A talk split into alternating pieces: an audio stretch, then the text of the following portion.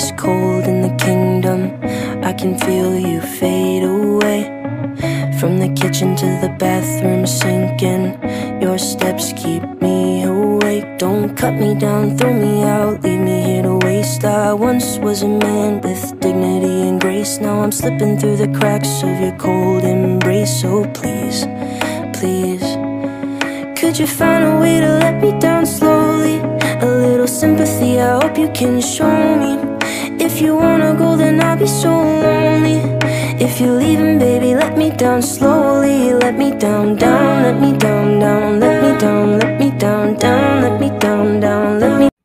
Et vous écoutiez Let Me Down Slowly de Alec Benjamin, qui est, oui, la chanson du moment.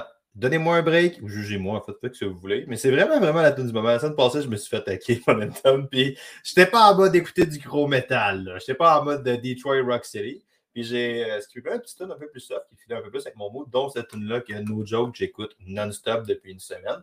Par contre, par contre, par contre, la raison réelle pour laquelle j'enregistre, que je pars avec cette tune-là, est le podcast. La raison pour laquelle je pars avec un podcast, c'est à cause que j'ai su la semaine passée une information que moi je trouve malade, puis fallait que je partage avec quelqu'un. Fallait que je partage avec quelqu'un, puis tous les autres qui m'aiment n'a absolument rien à chier. Fait que c'est avec toi que je partage.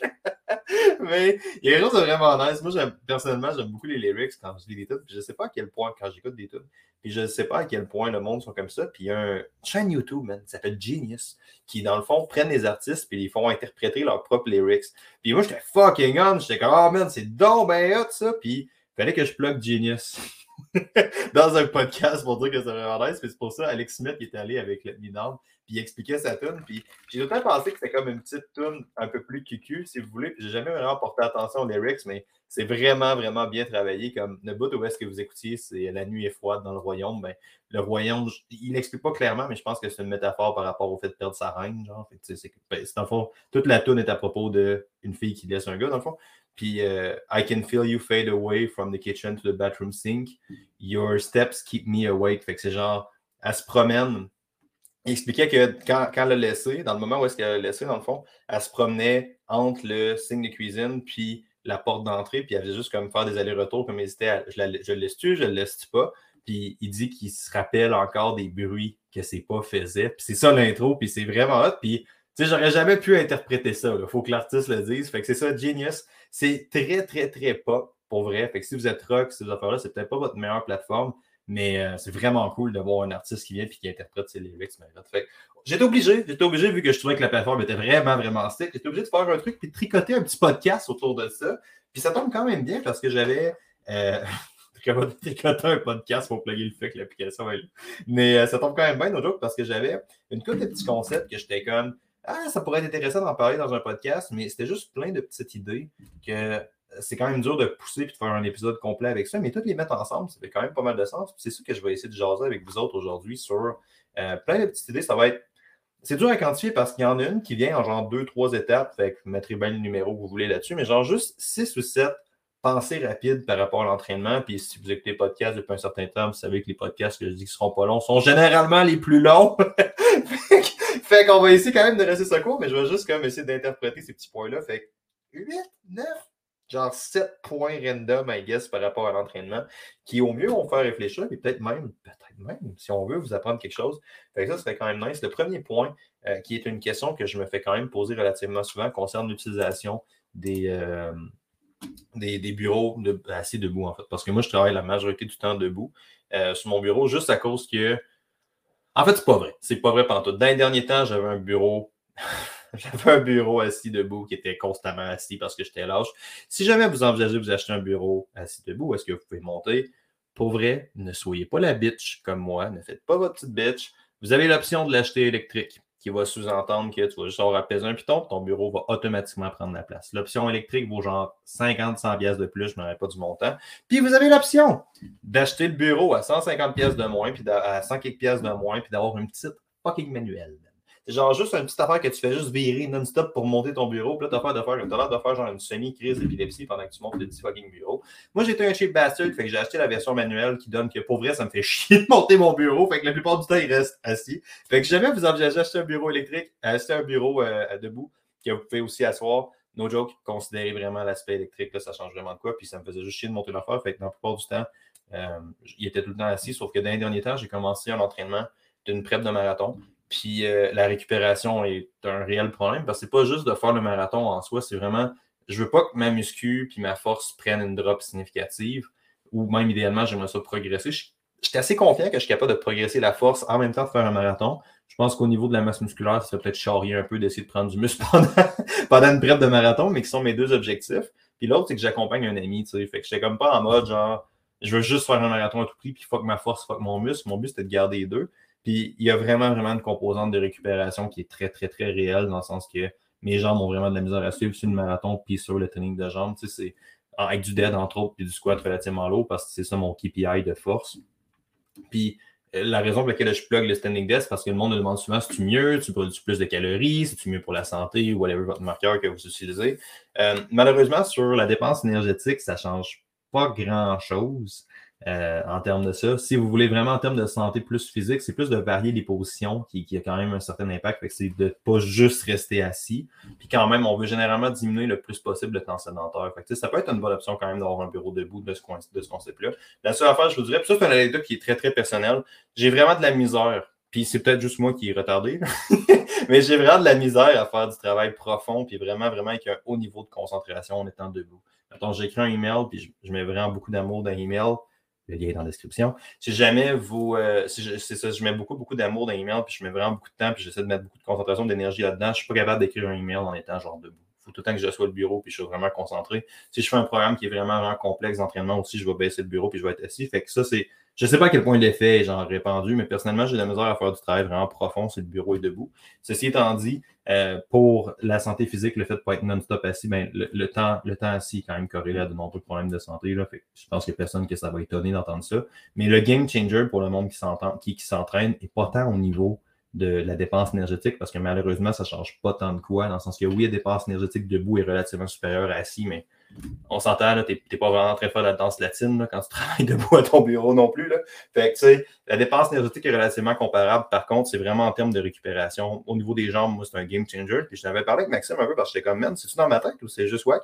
Puis Maxime, il dit, c'est quand même des études qui sont. Maxime, c'est Dr. Kim, euh, qui est un des meilleurs scientifiques de l'entraînement. Ben, un des meilleurs. Je ne sais pas à quel point c'est un des meilleurs, mais Maxime, sa force, c'est vraiment qu'il bridge, qu'il fait le pont beaucoup entre le terrain et le recherche, dans le sens que c'est pas juste, c'est un gars qui s'est déjà entraîné, qui a déjà suivi des clients, c'est un entraîneur de profession qui fait de la recherche aussi en parallèle. Fait c'est comme il est dans les deux mondes un peu. Puis ça, c'est un, un, reproche qu'on peut vraiment faire beaucoup aux entraîneurs de ne pas suivre la science partout. Puis on peut souvent reprocher à des scientifiques d'être dans les nuages, puis des genres de faire des protocoles des années 60 sans vraiment se demander, se soucier. C'est probablement même plus du souci vraiment que du questionnement rendu là, mais de qu'est-ce que le monde font réellement sur le terrain. Puis fait que ça arrive avec des, scientifiques ou des études qui sont carrément déconnectés de la réalité. Puis Maxime, il fait beaucoup de pont là-dedans. Puis j'ai posé la question.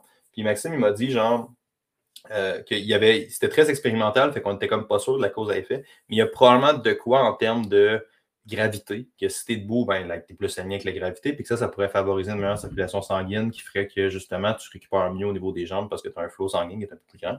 Euh, ce qui est quand même intéressant, mais moi je vous dirais, au niveau de la prep de marathon sans faire, c'est vraiment, vraiment un fucking game changer, dans le sens que si je reste assis, je le sens que le lendemain, je suis plus pété et j'ai la misère à performer. Puis j'oserais croire que l'effet est généralisé dans de nombreux sports. Fait, pour vrai, en termes de population qui s'entraîne, bureau debout, passer du temps debout au travail, je pense que ça peut vraiment, vraiment aider. Euh, il y en a qui ont des tapis pour être un peu plus actifs. C'est clair que tu rentres un petit peu d'activité physique, si tu as du travail. Je ne sais pas à quel point ces tapis-là sont bruyants. C'est comme des genres de tapis roulants que tu mets sur ton bureau qui sont comme un peu plus petits. sais, si tu as du travail ou est-ce que tu es relativement tout seul ou tu fais des. J'imagine que j'ai de la misère à travailler et à être concentré si je suis debout. Fait que j'imagine que l'effet cognitif à marcher en même temps doit être encore dissipé parce que ton corps, il faut qu'il se concentre sur plusieurs tâches en même temps. Mais j'imagine que si tu fais juste des jobs un peu plus relax, euh, ça peut être quand même pas pire aussi d'avoir un tapis pour rouler, mais je serais vraiment surpris que ça remplace une marche extérieure, mais ça peut être quand même une bonne solution de dépannage. Mais euh, bureau debout, pour vrai, en termes de récupération, moi, c'est un game changer les derniers mois. Fait si vous n'avez pas, je vous, envisage, considère vraiment de le considérer. Euh, la deuxième affaire est aussi en lien avec Maxime. Euh, parce que, comme je dis, j'ai commencé à faire une période de marathon, c'est Maxime qui m'a suivi. Puis il y a un, texte que, un texte, un concept que j'essaie quand même souvent d'amener pour vrai au minimum dans les courriels. Puis j'espère que j'essaie de l'amener dans les podcasts. C'est l'importance de comprendre que No joke, man, la plupart des problèmes Puis c'est probablement un phénomène qui va se répandre, surtout avec l'intelligence artificielle, pour vrai, c'est probablement quelque chose qui va se répandre dans plusieurs autres domaines aussi, mais en entraînement, c'est bien, bien rare que la limite et la connaissance. Ça existe, c'est du déjà vu. C'est pas genre, oh mon Dieu, j'ai jamais vu ça de ma vie, mais c'est vraiment, vraiment rare que le monde va être limité par vraiment leur capacité de savoir faire les choses. C'est plus une question de plus comportemental, logistique, de comment est-ce qu'on enchaîne les facteurs de manière à faire un progrès. Dans le sens que tout le monde sait qu'il faut y avoir une progression dans ton entraînement. C'est vraiment facile à dire. Puis si tu fais, vas sur ChatGPT, puis tu lui demandes de te sortir un workout, il va probablement te sortir un workout qui fait du sens une fois. La question, c'est que le challenge va être vraiment dans comment est-ce que tu enchaînes tes différents paramètres d'entraînement. Euh, pour que la personne puisse progresser dans le temps, puis ça serait une progression sur une période moindrement longue. C'est là que ça devient fucking compliqué. En soi, si je te dis il faut que tu prennes plus lourd ou que tu fasses plus de reps, ça fait beaucoup de sens. C'est structurer ça à long terme, ou est-ce que là, ça vient fucking bordélique? Tu ne peux pas juste acheter 5 livres sur quoi, sur de quoi, tu peux pas juste acheter une rep sur de quoi non-stop. Fait que ça va être de trouver des manières de progresser sur différentes choses, puis après ça, d'emboîter toutes ces affaires-là ensemble, tu sais. Puis j'essaie d'amener souvent ce concept-là, puis souvent, le monde en entraînement, c'est pas tant une question de connaissance, c'est plus, ils se rendent pas compte à quel point il y a des choses dans leurs angles morts. Puis puis je me permets de compter une histoire là-dessus pour illustrer ça. Puis on est souvent limité pas mal plus par nos angles morts que par les choses qu'on pense qu'on fait. Un exemple flagrant de ça, là, ce serait la personne qui suit une diète du lundi au jeudi. Puis là, à partir du vendredi, il ne compte plus rien, il ne fait plus attention. Mais tant qu'il n'a pas fait compter toutes ses affaires, il ne réalise pas à quel point le vendredi ou dimanche, ça le tue bien raide, s'il l'échappe un petit peu plus. Fait c'est comme juste un, angle mort dans ses connaissances ou juste une absence de conscientisation de ça. le monde sont vraiment, vraiment limités par ça. Puis, je suis vraiment, vraiment le premier à faire ça parce que j'avais commencé une période de marathon, ça allait bien, mais je suis relativement cheap dans le genre. J'aime pas ça dépasser pour rien. Puis, j'ai, juste aujourd'hui, pour vous donner une idée, j'ai rencontré, j'ai eu deux bons amis aujourd'hui que j'ai vus. Un qui est un acupuncteur, qui est bon acupuncteur, puis l'autre qui est juste un de mes amis plus random. Les deux sont à Québec. Fait quand je me promène, il fallait que j'aille à Québec pour la job. Fait que quand elle est à Québec, j'ai comme juste de voir les gars un peu en même temps. Puis euh, les deux m'ont dit qu'il fallait vraiment que je change de char. genre en même temps. Fait ça me donne une idée un peu. J'ai un vieux fucking char tout rouillé, genre de. J'approche 300 000 kilos. Fait bref, j'aime pas ça dépenser pour dépenser, c'est juste ça mon histoire. Mais bref, fait j'arrive, puis euh, moi, ma peur de souliers de préparation du marathon, ça avait été, of course, les moins chers. Un client me dirait ça, OK? Je dirais genre, d'où tu t'enlignes pour taper pas mal de kilométrage dans ton été. C'est peut-être une bonne idée de mettre 50-60 pièces de plus parce que, puis d'aller te faire checker parce que ça va, ça va se cumuler. Tu vas voir que tu vas passer du temps sur tes pieds, mon homme. Puis moi, j'étais comme, mais non, moi, je pas besoin de ça. Moi, j'étais comme, ça marche, tu sais. Fait que là, moi, je pogne une paire de souliers genre à 40 pièces au décathlon. Puis je commence le plan d'entraînement de Maxime. Ça prend deux jours, man. avant que j'aie des symptômes au niveau de, de période. Ben, c'est pas des symptômes de périostite, mais genre, j'ai les tibias en avant, vraiment en tête. Je me lève le matin, puis il faut que je roule, puis il faut que j'ai une petite go parce que je sens que les muscles sont, sont raides. Mais en même temps, Maxime me faisait courir un peu plus intense que d'habitude, un petit peu plus que d'habitude. Fait que je suis comme, ah, c'est peut-être juste le temps de m'en mettre dedans. Puis là, après deux semaines, euh, Genre, Maxime, il dit Ouais, ça, ça part pas dans le sens que ça empire pas, c'est tout le temps là, mais c'est tannant, mais ça m'empêche pas de m'entraîner. Ça me demande juste de, de prolonger les warm-up puis de faire un peu de cool-down après, de mobiliser plus souvent, de stretcher un petit peu plus. Ce qui est en soi une bonne habitude. sais moi, j'étais comme, ah, man, je suis plus en shape, tu sais. Puis après ça, après deux semaines, Maxime, il commence pas normal. Là. Ton volume, il monte pas, t'en remets pas, puis tu as déjà couru des affaires de même dans le passé. Il y a une autre variable qu'on n'a pas, man. Qu'est-ce qui se passe, tu sais? Puis là, genre, on pousse, on pousse. Ça prend un bon 5-6 minutes là, avant qu'on arrive à la thématique des souliers. Puis là, il me dit, tu cours avec quoi? Puis là, je dis, ah, man, des souliers, 40 pièces de décathlon. Puis il me dit, sans farce, euh, ça vaudrait probablement la peine de l'essayer. Puis moi, étant l'être stupide que je suis, j'attends un bon 2-3 jours jusqu'à temps que ben, j'ai dit la même affaire. Il, me fait un suivi, puis là, on fait la même affaire. Puis là, il me dit, genre, comment vont tes tibias? Genre. Je dis, ouais, ça n'a pas tant changé. T'as-tu acheté des souliers? Non. Va acheter fucking souliers, man. Fait que là, je m'en vais dans une boutique, je me fais évaluer, j'ai un super service. Comme je, je sais que c'est super bon, ces affaires-là, je le faisais juste pas. Puis, no joke, je cours avec ça en ce moment, puis j'ai plus rien, j'ai absolument plus aucun symptôme ou presque. fait que tu sais, juste cette thématique-là, je trouvais ça quand même intéressant. L'idée que le monde veut donc la connaissance, veut donc savoir c'est quoi la meilleure diète. Mais souvent, ce qu'on ne sait pas qu'on fait nous coûte pas mal plus cher que ce qu'on pense qu'il faut qu'on fasse ou nous nuit pas mal plus que ce qu'on pense qu'il faut qu'on fasse. Puis je voulais juste illustrer ça avec cette affaire-là. Fait prenez juste une petite pause, ça va être quoi? Puis pensez juste à comme ça. Si vous avez des genres de petits trop des angles morts dans votre tête, des trucs peut-être plus banals que vous ne considérez pas qui pourraient nuire votre progrès parce que d'un point de vue, puis c'est une des raisons pour lesquelles mon entreprise s'appelle Momentum, l'objectif en entraînement, puis je l'ai un peu plugué avec toute l'idée justement de progrès en gym, mais c'est de générer un certain momentum. Une fois que le système dans son entièreté il roule, c'est pas plus facile de continuer à progresser une fois que tout est starté que de mettre le système en mouvement. sais. Fait qu'essayer de réfléchir à comme des petits points d'irritation, des choses qui pourraient créer de la friction sur votre système, votre système étant vos progrès puis votre entraînement dans un tout. Je pense que c'est vraiment quelque chose qui a de la valeur. Euh, un, le reste, là, pour vrai, je voulais pas partir sur 15 minutes, je voulais garder ça relativement court. Je n'ai pas checké le temps, mais je me doute que j'ai geeké beaucoup trop longtemps sur AlexMet au début, puis sur fucking Genius. C'est tellement hot comme application, man. Mais bref, je sais pas combien de temps j'ai parti, mais j'essaie vraiment de garder les podcasts un peu plus courts, puis il me reste quand même une coupe de points. Fait que le reste, je vais essayer de faire ça un petit peu plus short. Euh, l'autre point que j'avais pour vous, c'est quelque chose qui n'est pas considéré, c'est la perte de gras. Je sais que euh, c'est un sujet qui est vraiment populaire en ce moment avec l'été. Je sais que d'autres clients aiment moins ça quand j'en parle, mais Caroline, là, ça va être important qu'on s'accorde avec les petits amis. Il y a d'autres personnes avec qui veulent en parler de ça. J'ai des clients qui aiment moins ça quand j'en parle, mais je pense que c'est quand même important d'en parler un peu parce qu'il y a du monde qui c'est quand même important. Il y a bien du monde qui sont là-dedans en ce moment. Quelque chose qui est vraiment, vraiment négligé en termes d'hydratation, c'est sur l'effet sur la satiété, dans le sens qu'il y a bien du monde qui vont confondre leur faim si tu te promènes et tu as faim non-stop, no shit que ça ne favorise pas un déficit calorique. Euh, fait que d'avoir comme une. De, vraiment compter tes liquides, ton eau, idéalement, parce que c'est de l'eau qu'il faudrait que tu bois le plus possible. De vraiment splitter ton eau de manière stratégique, des fois, ça peut vraiment, vraiment faire une grosse différence parce qu'il y a bien du monde qui vont pas être super conscients de leurs signaux de satiété, de leurs signaux de faim, puis qui vont mélanger un peu la soif avec la faim. Ben, je ne sais pas à quel point la soif et la faim, mais il y a quand même un concept de la, faim et la satiété peuvent être déclenchés entre autres par un système. Ben, sont déclenchés entre autres, c'est pas un seul facteur, mais c'est un des facteurs. Il y a des espèces de sensors à pression, si vous voulez, dans le système digestif. Puis la pression faite sur ces sensors-là indique si, en partie, c'est pas simple de même, on regarde ça simple, c'est indique en partie, dans le fond, s'il y a quelque chose dans l'estomac. Fait que là, ça envoie des signaux au cerveau pour dire on est chill, bro. Puis s'il n'y a pas de pression, ben, ça dit alright, on a faim, il faut qu'on mange. Mais je pense qu'il y a bien du monde que justement, de rentrer un petit peu plus d'eau, ben, ça peut vraiment aider là-dessus. c'est quelque chose qui est vraiment, vraiment c'est vanille, là, c'est mainstream, puis c'est générique, mais c'est quelque chose que le monde n'intègre pas, puis ne considère vraiment pas assez dans un contexte de perte de gras. Ça, c'est quand même important.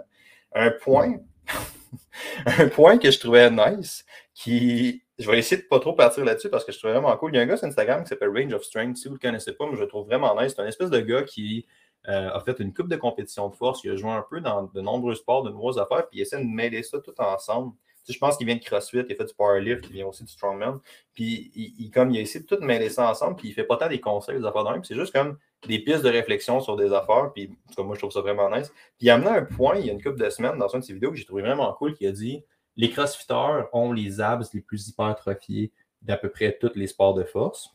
Tu, considères le crossfit comme un sport de force, mais bref, mettons, la citation en soi, là. mais tu sais, les crossfitters ont à peu près les, sports, les, abs les plus hypertrophiés dans tous les sports de force. Puis c'est en partie à cause que les, tous leurs mouvements sont traînés dans un full range of motion.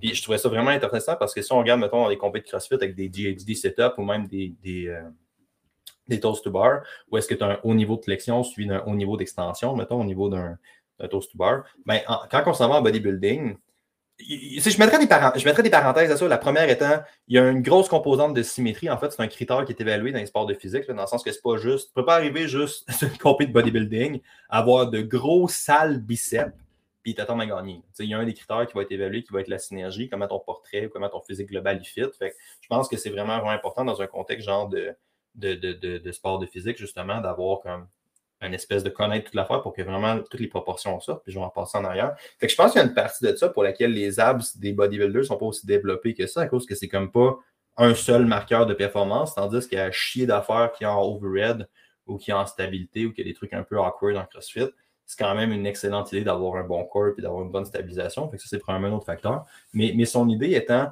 le fait que les abs sont entraînés dans un full range of motion, ça pourrait vraiment favoriser l'hypertrophie. Puis c'est ça qui donne un CrossFit un, des abdos plus développés, un SPAC plus développé. Puis je trouvais l'idée vraiment intéressante parce que c'est quelque chose qu'on applique dans à peu près tout. Dans le sens que si tu ne t'entraînes pas en pleine amplitude, que ce soit quoi que ce soit le groupe musculaire, à peu près tous les coachs vont dire que tu vas avoir plus de bénéfices à faire de la pleine amplitude. Sauf qu'au niveau des abs, on va tout le temps prêcher des plus petits mouvements plus contrôlés, mettons des, setups ou des affaires de même.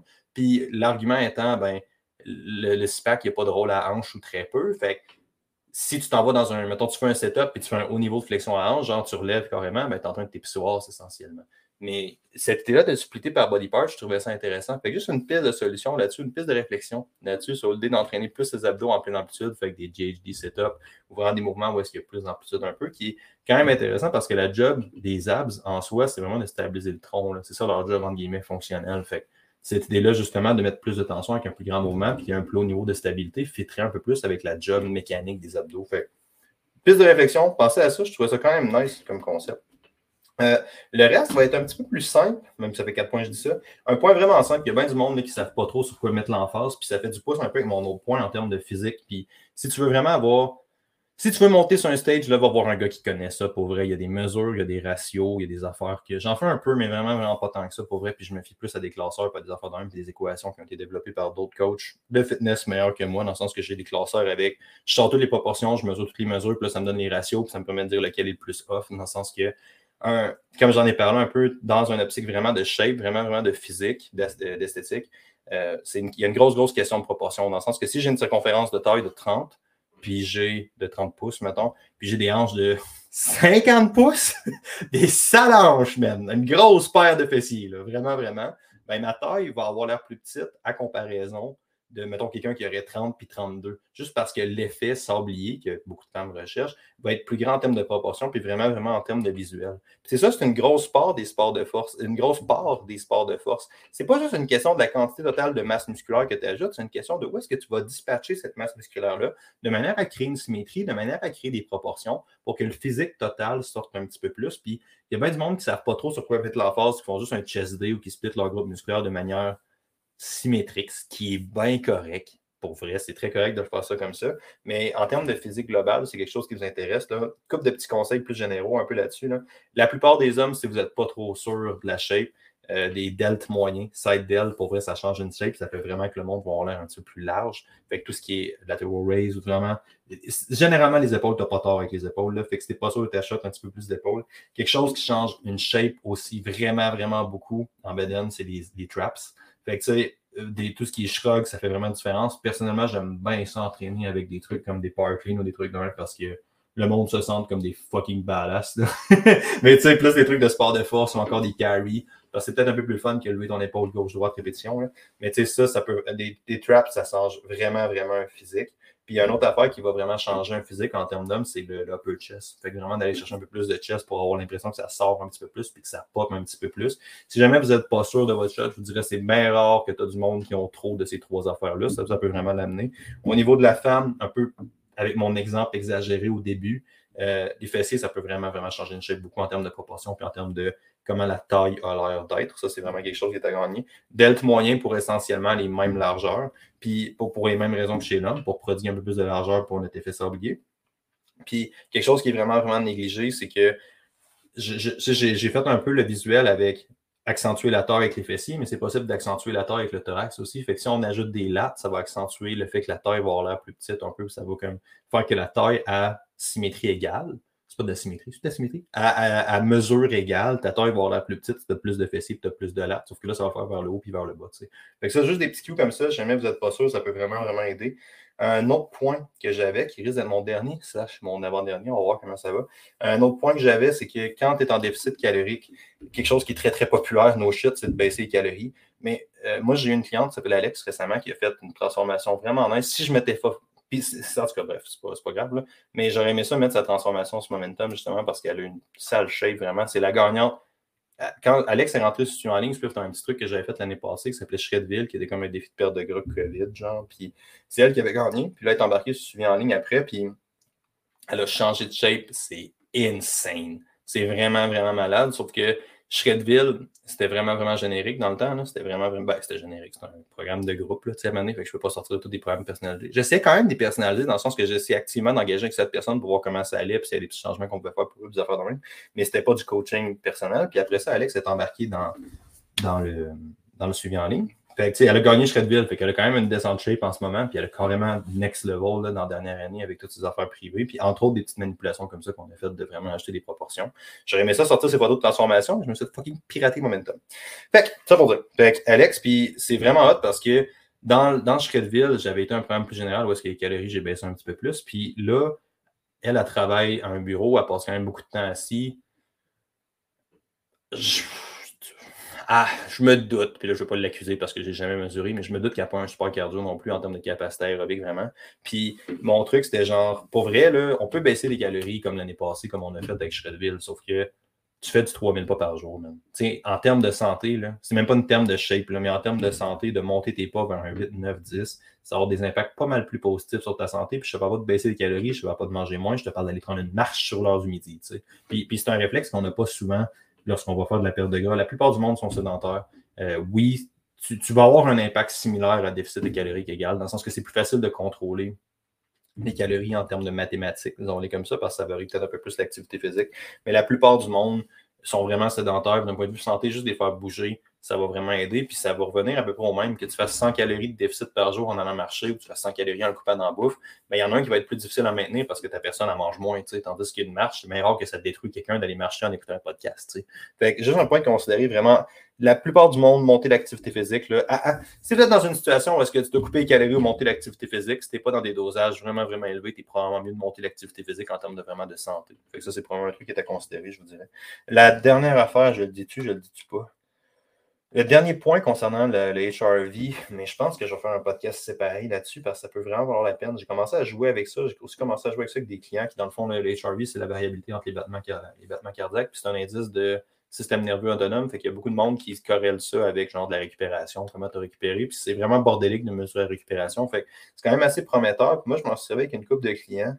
J'avais comme une couple d'études de cas. Non, je vais pas une autre fois. on est quand même rentré à 25 minutes de podcast. Je vais essayer de faire un podcast un peu plus complet là-dessus.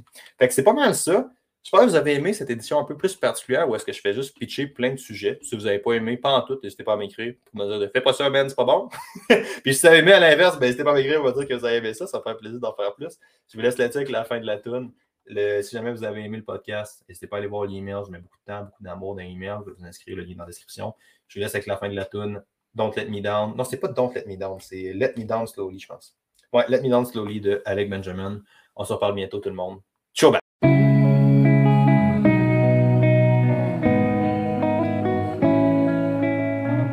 This night is cold in the kingdom. I can feel you fade away. From the kitchen to the bathroom sinking. Your steps keep me awake. Don't cut me down, throw me out, leave me here to waste. I once was a man with dignity and grace. Now I'm slipping through the cracks of your cold embrace. So please, please. Could you find a way to let me down slowly? Little sympathy, I hope you can show me. If you wanna go, then I'll be so lonely. If you're leaving, baby, let me down slowly. Let me down, down, let me down, down, let me down, let me down, down, let me down, down, let me down. If you wanna go, then I'll be so lonely. If you're leaving, baby, let me down slowly. Cold skin, drag my feet on the tile